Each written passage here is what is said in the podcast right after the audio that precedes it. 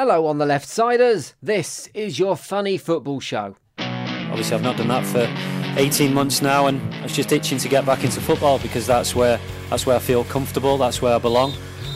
Good day to you, podcasters. Let's spend some time together, shall we? Just you and me, having a look at some of the silly stuff that's happened in the world of football over the last few days. We are deep in the gooey centre of the transfer window right now, and the big deal that everyone is keeping an eye on is that of Alexis Sanchez to Manchester City, or Manchester United, or Chelsea, or maybe even staying at Arsenal.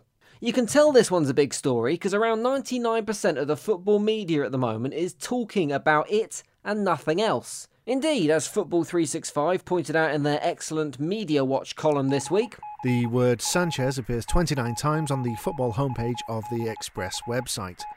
But Media Watch's favourite headline is What shirt number could Alexis Sanchez wear if he signs for Manchester United? A fascinating story, I'm sure, which must surely conclude that if Sanchez does go to Old Trafford, he'll probably end up wearing the number 7 shirt. An iconic shirt in those parts, which is usually reserved for big names and big money additions, like Sanchez. But that wouldn't make for much of a click through gallery now, would it? So instead, the Express chose to list all the numbers that Sanchez could possibly wear, which, to be fair, is pretty much any of them. Thankfully, they did resist the urge to print every single number under the sun and stopped at seven random and speculative suggestions, including highlights like number 9, number 17, and number 24. It's more like an episode of Sesame Street than serious journalism. Actually, that's a bit harsh on Big Bird. Perhaps he should just choose to wear all the numbers on his shirt at the same time 3, 9, 5, 8, 7, and 14. Which makes perfect sense because if he does go to United, that also reads as his weekly salary. But while we wait to see if Sanchez is going to join Pep Guardiola's resistance or help build Jose Mourinho's giant Death Star, we can all just amuse ourselves with the new managers on the block this week. Firstly, finally, perennial managerial prick tease Ryan Giggs has decided that his four games on and three years off work life balance needs addressing and has taken up a pretty big job. Deciding that he is the man who can lead the Welsh football team to dramatic failure to secure qualification at the next major available tournament. Unfortunately for Giggsy, most football fans still remember his rather casual relationship with the national team from his playing days and there were a fair few combinations of this sterling gag from real underscore Rob underscore Warner on Twitter. Presumably, he'll only be managing them in the games he fancies, and someone else will take control of friendlies.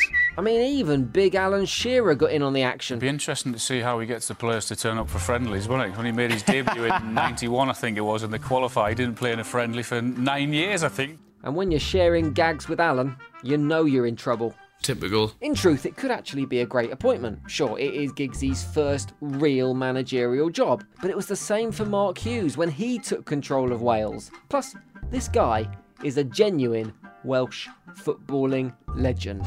He's really going to understand those players in the dressing room, and surely he's going to treat every one of them like they were his own brother. On second thoughts, that's not a good idea.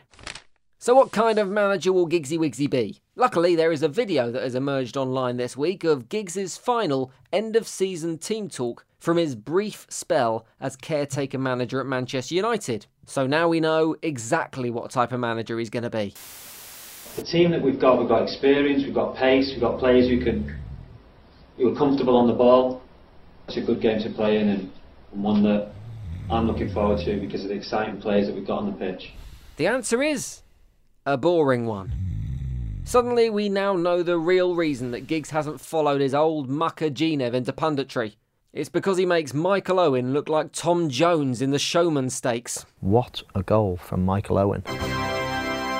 But if Welsh fans are thinking that that appointment could be a little uninspiring, then spare a thought for the supporters of Stoke City.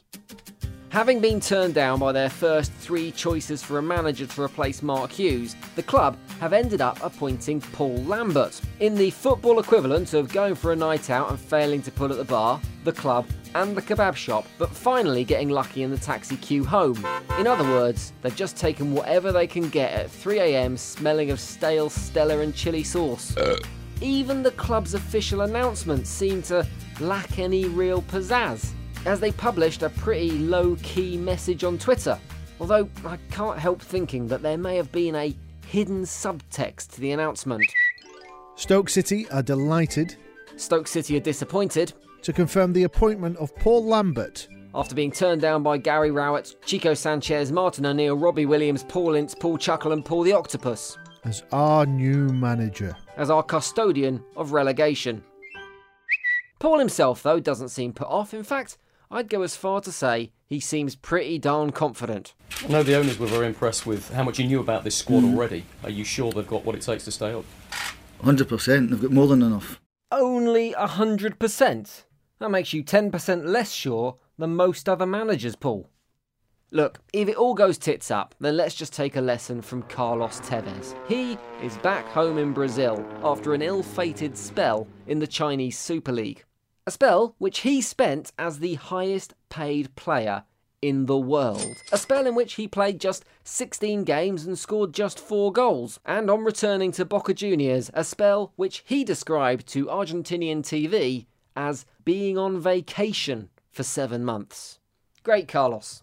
Really great, mate. It's lovely that you've had a nice little holiday, and it's only cost the club who hired you around 17 million pounds in wages.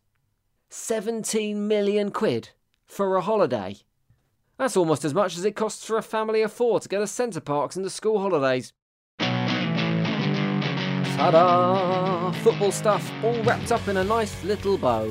That's kind of what we do here, and we'll be doing it again on Monday. So hit subscribe now, and you'll get the show when it's ready. Enjoy whatever it is you're doing for the rest of the day, unless it's something like really horrible, in which case don't enjoy it, because that'd be weird. And I'll see you next time. Bye bye, bye bye, bye bye. On the left side is written and produced by Ant McGinley and Jim Salverson for Abrupt Audio. Bye. Bye bye bye bye bye bye bye bye bye bye bye bye bye bye bye